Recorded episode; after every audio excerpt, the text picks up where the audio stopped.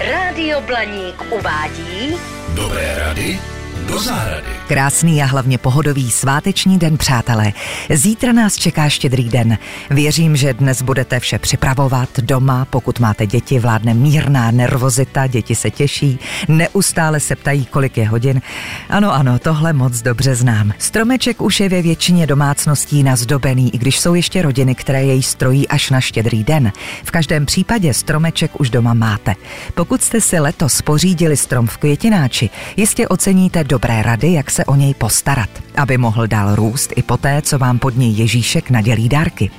Podstatné je ho co nejdříve po štědrém dnu odstrojit a přesunout do chladné místnosti. Tady se stromeček aklimatizuje a teprve pak ho můžete přemístit ven. Příliš velký teplotní šok by strom nemusel přežít. Předtím, než strom přenesete ven, obalte květináč novinami nebo hadry, aby hned nedošlo k promrznutí půdy. Stromeček musíte i nadále pravidelně zalévat, ideálně jednou za 14 dní.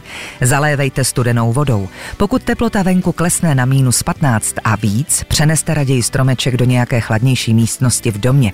Ať už se rozhodnete, jestli zasadíte strom na zahradě nebo si ho necháte v květináči na příští rok, musíte ho přesadit. Vánoční stromy se prodávají v příliš malých nádobách, ve kterých strom snadno vyschne a zem nedává dostatek živin. V nádobě by měla být drenážní vrstva štěrku, na ní vrstva rašeliny a nakonec substrát pro okrasné dřeviny. V létě stromek přeneste ideálně na takové místo, kde bude mít korunu na slunci, ale kořeny ve stínu. A nezapomínejte na pravidelnou zálivku. Kořeny stromu nesmí nikdy proschnout, ale nesmí být ani přemokřené.